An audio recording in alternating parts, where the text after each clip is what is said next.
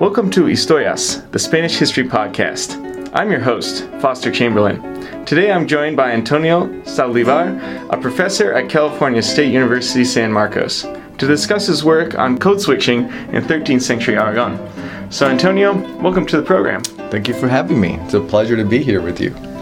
Yeah, so I thought uh, to start out, maybe I get you to just give a little bit of background about governance and language in medieval Aragon, because I'm sure our listeners know that governance in those days was very different from the from the modern period. The kings were the top nobles rather than having absolute power in the in the medieval system. So if we're focusing on the king of Aragon, Jaime or James I, what were the lands that he uh, controlled and what languages were spoken at that time?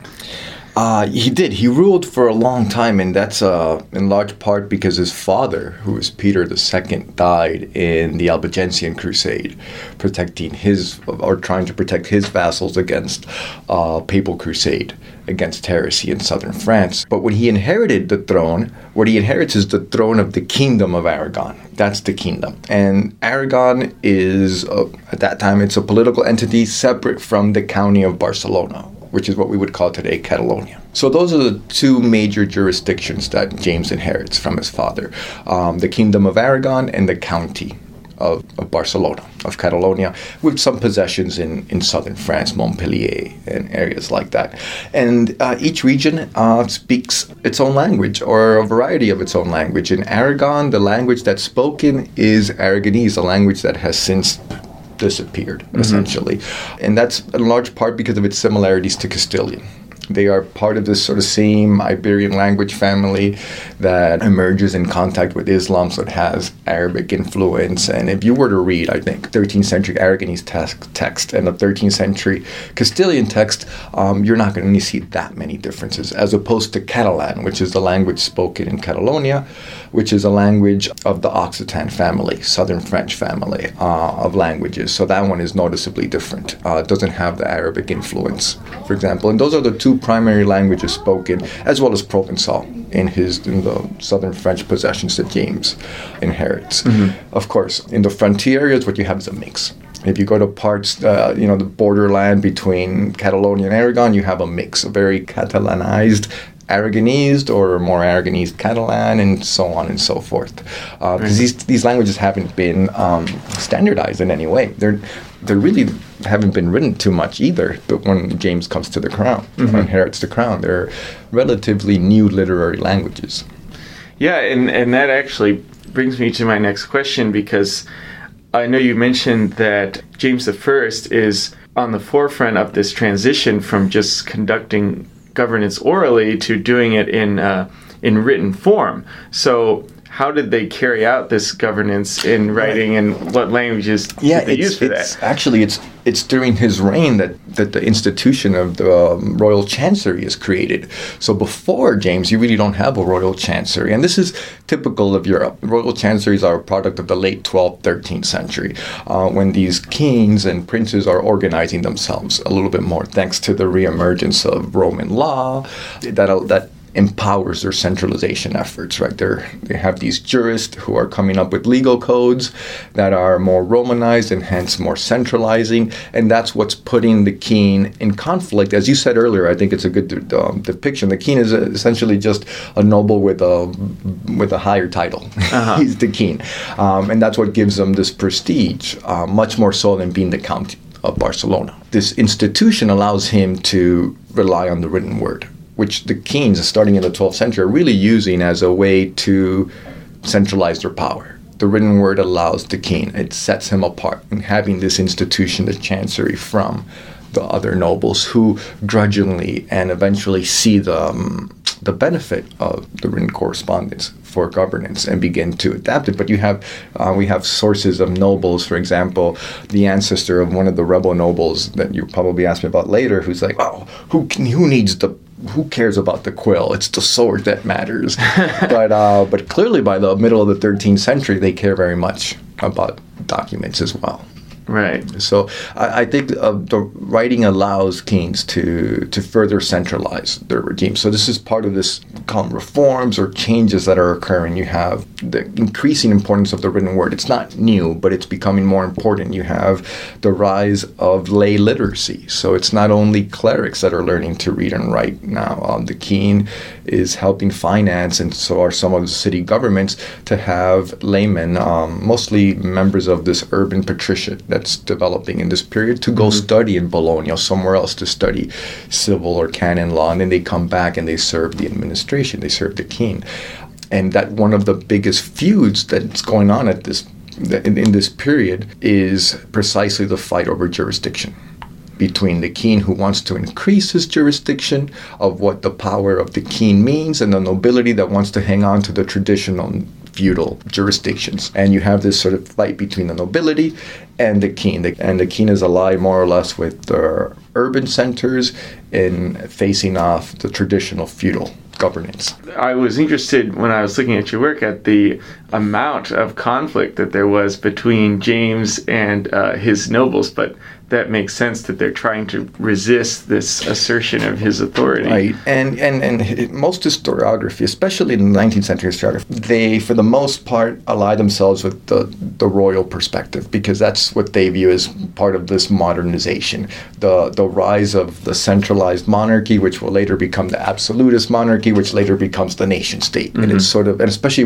in this national lens, right, nationalistic lens, it's like oh, the King of Aragon, and then you come to Barcelona. Eventually, you know, uh, it's sort of the origins of our government, which is not necessarily right, right the case. Um, but in reality, what's happening is the king is increasing his his jurisdiction. He is coming up with innovative ways of increasing his power, and the nobility is fighting him at every every step of the way mm-hmm. because they don't want to lose their traditional jurisdictions. For just to give you an example, the ability to to use siege weapons, right, in the um, the legal codes that are written in um, the late 12th century, the king demands, right, that this is just the royal power, the right to use sieges or the death penalty, things like this. And mm-hmm. the nobility is like, wait a minute, no, this is what our parents did and our grandparents and our great grandparents. You have no authority to come limit us in this right. sense. So, so this is what's playing out. And so then the, the correspondence between the king and these nobles gives us kind of a window into how the written word was being used in, in governance. You're looking at the shift to the vernacular as this is going on. So how did James first come to use the vernacular in, in his arguments with these nobles? Yeah, it, it's interesting because taking a step back, the original um, communications between any lord and his vassal, uh, the king and the nobles in this case, was oral. Mm-hmm. So you have the ceremony where the, the vassal pledges his loyalty to the Lord. The Lord might give the vassal a fief in return. They have the kiss, blah, blah, blah. That is the ceremony. But then to break your vassalage, there's also another ceremony. It usually involved a twig. Oh. the noble or a representative of the noble would break the twig as a symbol of the broken relationship between the Lord and the vassal, throw it at the feet of his lord and essentially declare war. Mm-hmm. So now what's happening is with um, as the written word increasingly replaces. Uh, at first, it um, combines with and then replaces just this oral exchange. Then these messages are now being transmitted orally. And first, they're transmitted in Latin, which is the language of, of writing. Before the 13th century, no king of the Crown of Aragon or of Catalonia and Aragon independently had ever written text in the vernacular. Wow. It had only been in Latin. It's only during the reign of James I that the vernacular is first utilized. Mm-hmm. And for that matter, it emerges some 20 something years after he became king. I believe the earliest vernacular document produced by James's chancery is in the 1240s. Why do you think that he starts using the vernacular for the first time? I, I think he's I think it's not his idea okay. to, to, to, to, begin with. Um, the earliest uses, even earlier than these defiance letters, mm-hmm. are usually a way for James to placate whoever the audience was, be it a noble or, again, we're talking about very few documents here. We're talking about um, less than 0.1 of a percent of the existing documents Wow. from the period. So we're talking about just a handful of documents. But these documents seem like it's sort of more of a bottom up than a top down. Um, James is responding to a demand among whoever his um, recipient is, be it a, monast- a female monastery or a noble, or but it's really when these these uh, defiance letters emerge in 1259 that writing in the vernacular really takes off. Uh, and by taking off, now it's one percent. Okay. the total. So Right, actually, actually we're still talking about a limited number, unlike in Castile, which is pretty unique among European realms because you they, they appropriate the vernacular in the 12th century, and by 1219, uh, Ferdinand III is is starting to use it regularly, and by the 1240s, when James is first using the vernacular language, that is already the dominant language in Castile. But Castile is very unique in that sense, unlike anywhere else So they're kind of ahead of the curve. it's usually interpreted the other way around, uh, and I think it's a, a, con- a prejudice against Castile. And even though that's not my, I'm, I'm not primarily a historian of Castile. It's this sort of view of, of this appendage of Europe, this backward area. So the way it's traditionally been interpreted, which I'm actually working on an article on that now, it's like, well, they didn't read Latin. Oh, okay. Those, you know, those silly Spaniards. They Right, didn't have right. enough Latin to, to actually, which is clearly not the case. Yeah. In fact, it's what you said. I think they're ahead of the curve. Okay, so returning to the crown of Aragon, could you tell us about these defiance letters uh, that you mentioned earlier? What what they were and what they were used for? Yeah, these defiant letter, these defiance letters are really interesting because they um, appear first written by a group of nobles, rebel nobles. Essentially, these defiance letters are acts of war. The document where the vassal or the lord breaks their vassalage, provides the reasons why, and then of course they absolve themselves of any responsibility for any harm they do to each other. So it usually ends with some sort of formula where like, ah, I'm not responsible for the men that I kill and the land that I destroy of yours and whatnot. What's interesting is that this group of nobles in 1259 sent their defiance, their their act of war to the king in the common vernacular in Catalan, as opposed to Latin, which had been the language that um, they had delivered these messages in the past. They do it together and they sent these letters. There's four of them, well, six. And what's interesting is that the king receives them and a month later responds to all of them in the vernacular as well. Um, or at least I interpret it as the fact that the strategy on the noble's part worked and the king is responding to them in kind. And I argue in, in my article that they are being inspired by a genre of um, troubadour poetry called sirventes, which are these political poems during the 12th and 13th century. And the nobles, as well as the king, they will hire out these mercenaries of the written word to compose these poems against their rivals. And I think that that's where they're getting the inspiration, this sort of this propaganda. Well, why don't we then write this defiance in the common vernacular? And by doing so, what they were doing is they were actually uh, weaponizing the vernacular language because that serves as a um, mechanism to attack the king. Because it's the language uh, we have to remember that in this period latin is the dominant written language and in like most of western europe you have some sort of diglossic situation with two languages one having higher prestige and the other one having lower prestige. So i borrow a lot from these sociolinguistic and linguistic anthropological concepts to then try to interpret why the code switch, why the shift in language when writing. And the- reason I think it's it's for essentially two purposes. One is it's a break in decorum. So by doing so, it's another way to attack the king. And also, it, it allows them to transmit their message clearly and evocatively to an audience that's there when the message is, is recited. So it's not just the king, but the court who hears these attacks on the king in the language that they understand. It's it's, uh, it's a symbolic use of language. You're using language to heighten the attack because you're using a language that's less prestigious than the one that you're used to communicating with the king. The king will write back and say, "Well, you defy me, I defy you," in the vernacular, and that exchange continues until they reconciliate when they switch back to Latin. So it's actually kind of a ground up uh, scenario where the where the nobles start using the vernacular, but then this is also the first time where you see the Aragonese king using it as well, right? It, it's not the first uh, example of the vernacular that dates back to 1240, but if you take all the defiance letters that survive, and there are uh, several dozens of them, they outnumber everything that's been produced by the chancery, by the office of the by the office of the king, uh, Mhm. that in the vernacular since 1240 when the first one appears. So there are more defiance letters than everything else written in the vernacular by the mid 1260s. Okay.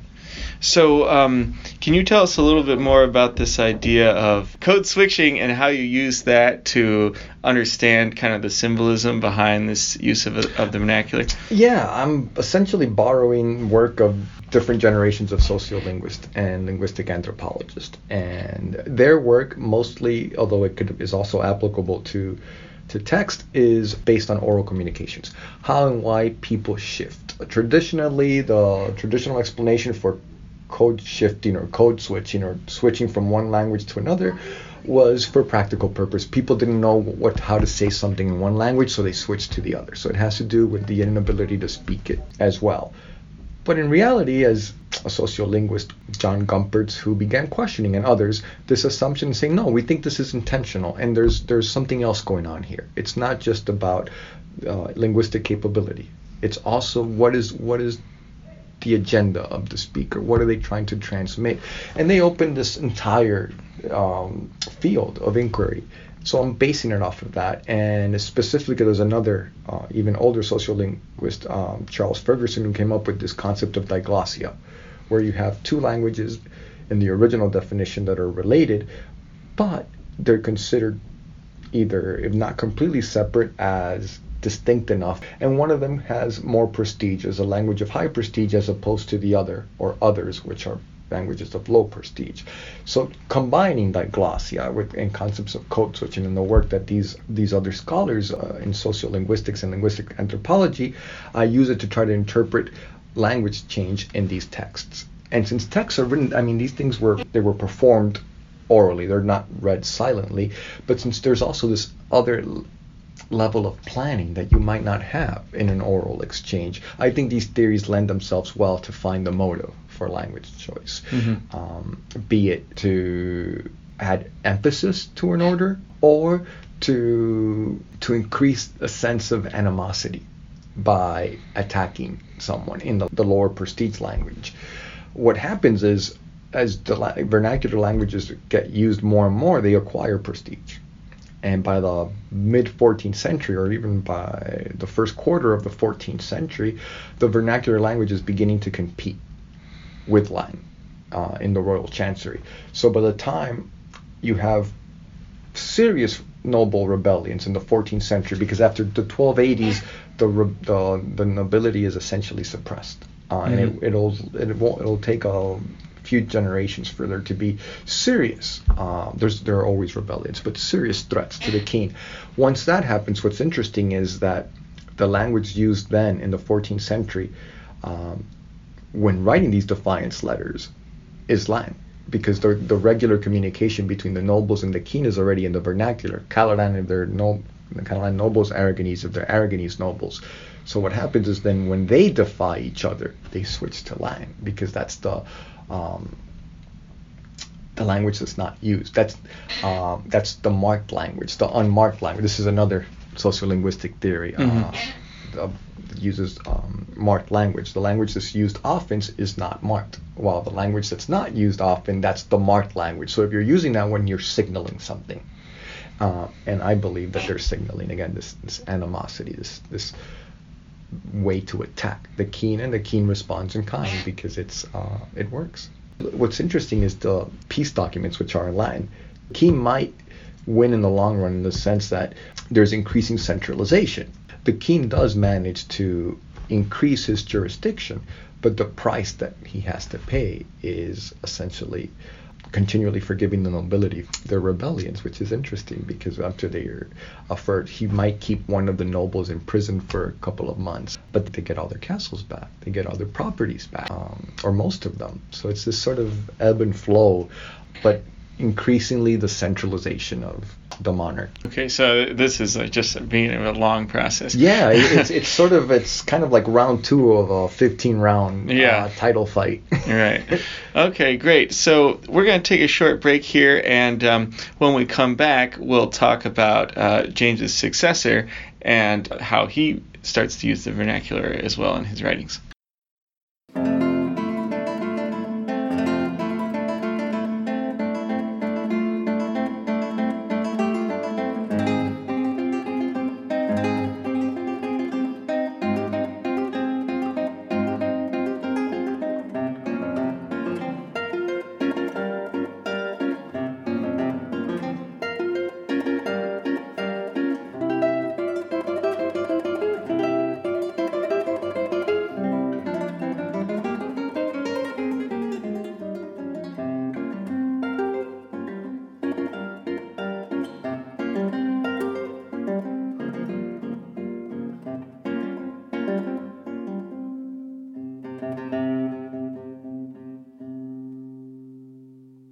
Welcome back to the program. So, now that we've looked at the use of uh, code switching by James I, I thought we could also take a look at his su- successor, Pedro or Peter I, the way in which he used code switching in a new way um, during the French Crusade of 1285. So, could you give us a little bit of background about what this crusade was about and how it got started? Absolutely. Um, James, um, earlier in the blog, you asked me what what constituted the lands of the Crown of Aragon, Mhm. and this is a term that we as historians use. It really didn't exist at the time. And as I mentioned, James inherited the kingdom of uh, Aragon and the county of Catalonia, but he expanded it. He doubled his realms within his lifetime because he conquered um, Valencia, which he created as its own separate kingdom, the kingdom of Valencia.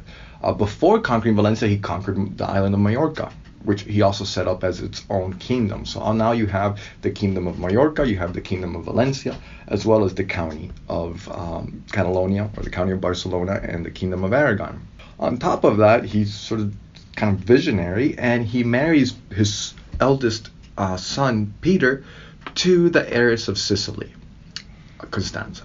And Sicily at this moment is being fought over by um, the the two sort of main forces in European politics: uh, the Ghibellines and the Guelphs, those who support um, the emperor and those who support the papacy in this civil war between the papacy and the empire. It's more complicated, but for for our purposes, Sure. um, and the French are at the time dominant. They control Sicily. Charles of Anjou, um, the brother of the King of France, of Saint Louis, he is essentially setting up these. I don't want to call it an empire, but this this influence in the Mediterranean, and the heart of it is Sicily. hmm Well, there's a rebellion against Charles. Peter was already married to Constanza. Constanza represents the party that's the enemy of the French, right?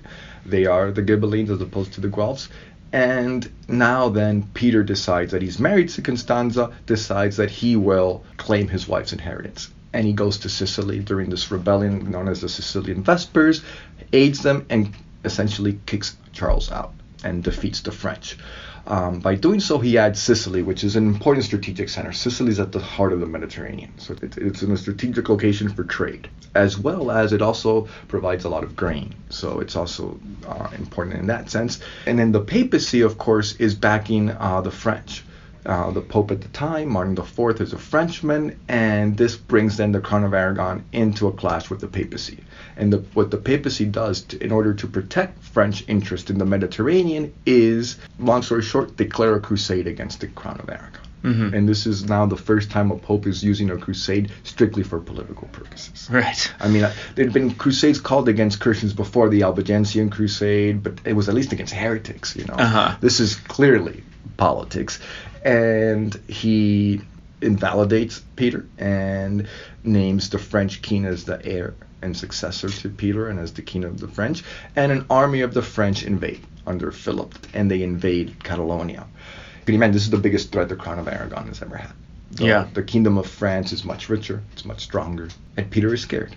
So that's Right. that's, that's so that's the background of the crusade. Uh-huh. The papacy and the French are reacting to Aragonese expansion in the Mediterranean. And all the preparations for the crusade are in Latin, which is the traditional language of communication between the king and his and his subjects. So Peter, as well as his son, his heir Alfonso, are writing to everyone, to the nobles in in Aragon, the nobles in Catalonia, people in Valencia, to prepare. We, you know, this is the day that we expect the French to come, and this and we all this stuff. And then the French invade. And when the French invade, the French invaded faster, so, or, or, or sooner than the than the um, than Peter and his host expected. So then he sends out this flourish of letters, right? And he sends them all, and he sends them in the vernacular, in the respective vernaculars.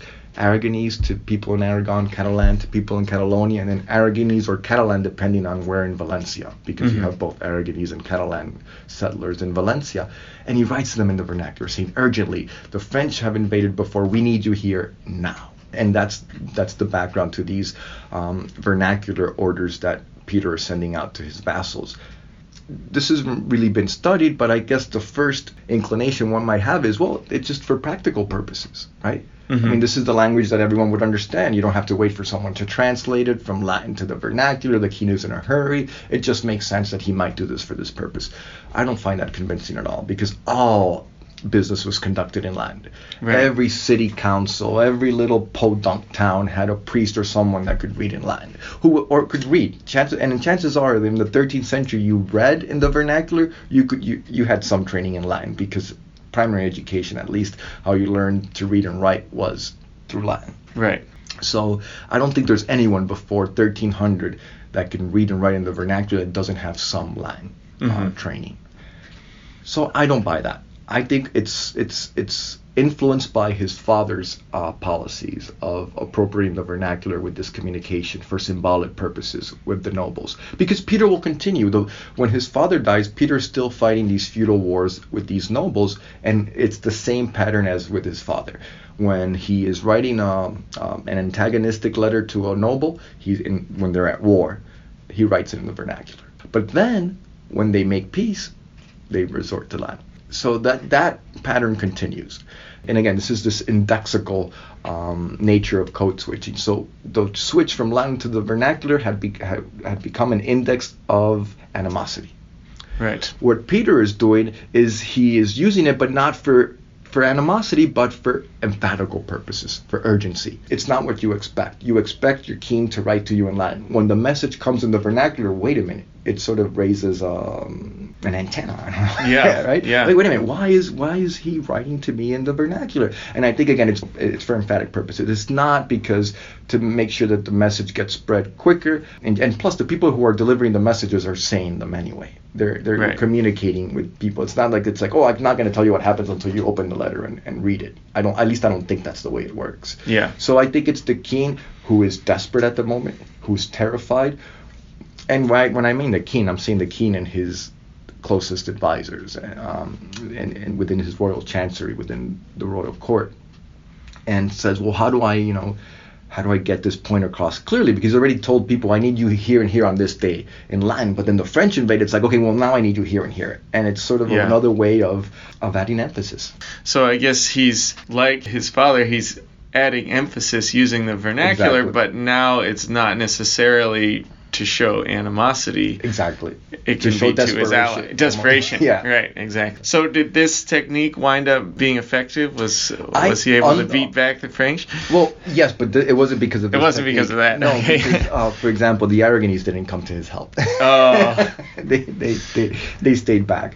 Um, but no, he, the, the, they were able to hold the French off and defeat the French, and the French will be humiliated and they will return home. And th- this is a huge victory for the Crown of Aragon. But I don't, I don't think it's because of the, the vernacular messages. But the, but it, but it is interesting. And, and in the registers, it's also interesting because it's saying uh, these, this letter and it has a an example was was sent to all the nobles in Aragon, and it's in Aragonese. And this this was sent to all the nobles in Catalonia, and it's also in Aragonese. And clearly, it's probably just uh, a mistake that they, they they rewrote the Aragonese one. I doubt that they sent an Aragonese letter to one of these subjects in Catalonia and Catalan Right. because when you look at the other examples and they're all in Catalan so I, I I think it's again it shows you this sort of rush at the in the chancery to get these because they're writing everything out by hand to get this stuff out as soon as possible and there was a screw up right Yeah. into the into the register So does Peter's increase of the use of the vernacular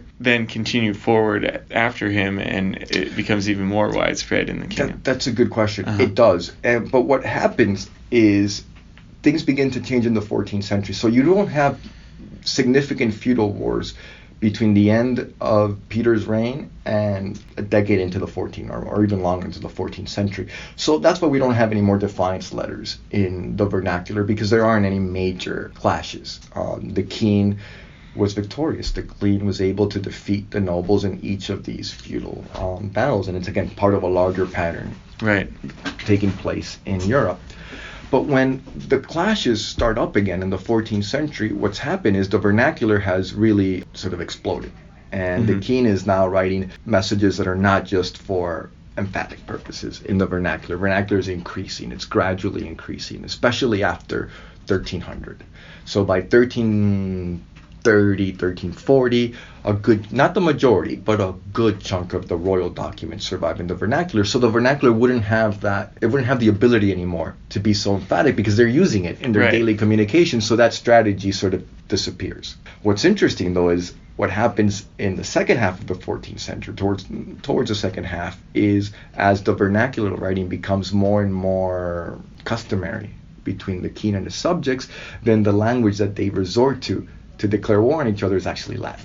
Oh, really? And it sort of, you know, switches on its head. And then Latin becomes the language in which the nobles and the kings declare war to each other. And then when they declare peace, they return to what's becoming their increasing uh, mode of communication, which is using their vernacular languages, which are Ah. becoming more and more standardized. So that that um, strategy of using the defi- the vernacular language to either demonstrate animosity or emphasize a message sort of disappears because it doesn't it loses its value as the vernacular language becomes more and more common. So it seems to me that this idea that you have of, of using code switching as a way to understand the way in which these kings are using these different languages can have broader implications. I, I, I think so. Yeah, and that's the point. The, um, at least for me, it wasn't really um, a history of language by itself. It's of what does this what does language use and the way they're using language, the way they're switching and writing from one language or other. What does that tell us about the changes that are going on in society, cultural changes, mostly cultural, but also political changes, um, and how does that play into it? Um, and it's sort of these larger themes that we're talking about: the rise of the written word, the rise of lay literacy, the centralization of the monarchy, and you get a, a different perspective on how this is working through language choice Mhm. or code switching. So I think that's the the um, the larger value of my research in these articles. It's not so much to only understand how the evolution of language choice reflects larger change in history, but to see language choice as not only practical, but also could be used. It could be very symbolic as well. It's not only um, vernacular languages that when it's been studied for the most part, and that's not the only case, but a lot of times uh, scholars really just look at the the practical benefits of it, which exist, of course, because more people understand the vernacular than Latin. But I think there's a lot more going on. Um, and I think understanding maybe some of these symbolic uses of code switching will help us better understand um, this society and Yeah. its culture. Absolutely, I'm convinced. Oh, thank you.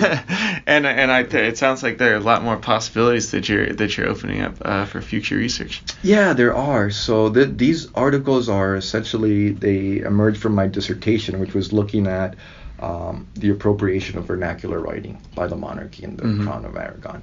Uh, but I'm also working now on a, I'm expanding that dissertation into a book project, which is going to be uh, something on language and power and the Crown of Aragon. But it, it'll start early. It'll, it'll start with the earliest uses of vernacular writing in society. So it won't be just focused on the monarchy. It will be focused on the lands of the Crown of Aragon, how vernacular writing emerges and what's its relationship to how power is exercised. Mhm. And a big theme in that book is going to be again this um, connection between the literary and by literary, you know, in verse in, in non-administrative uses and in administrative and, and legal uses. That this this is a very artificial, even though they, they, they also had it. Um, again, I mentioned diglossia in different genres, but separated. We in, in, in the in contemporary period we sort of separate between oh these are literary uses, and these are non-literary uses. This is very artificial.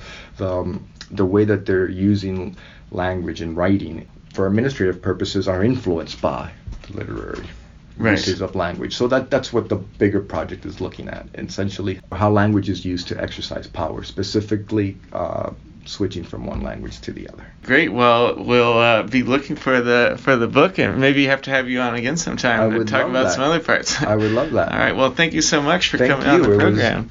pleasure to have this conversation with you. Yeah, Thank my you so pleasure. much. Thank you for listening to this episode of Historias, the Spanish History Podcast. For additional information about our guest and a list of suggested readings, please visit our website at historiaspodcast.org. Also, be sure to follow us on Facebook so that you can be notified of new episodes.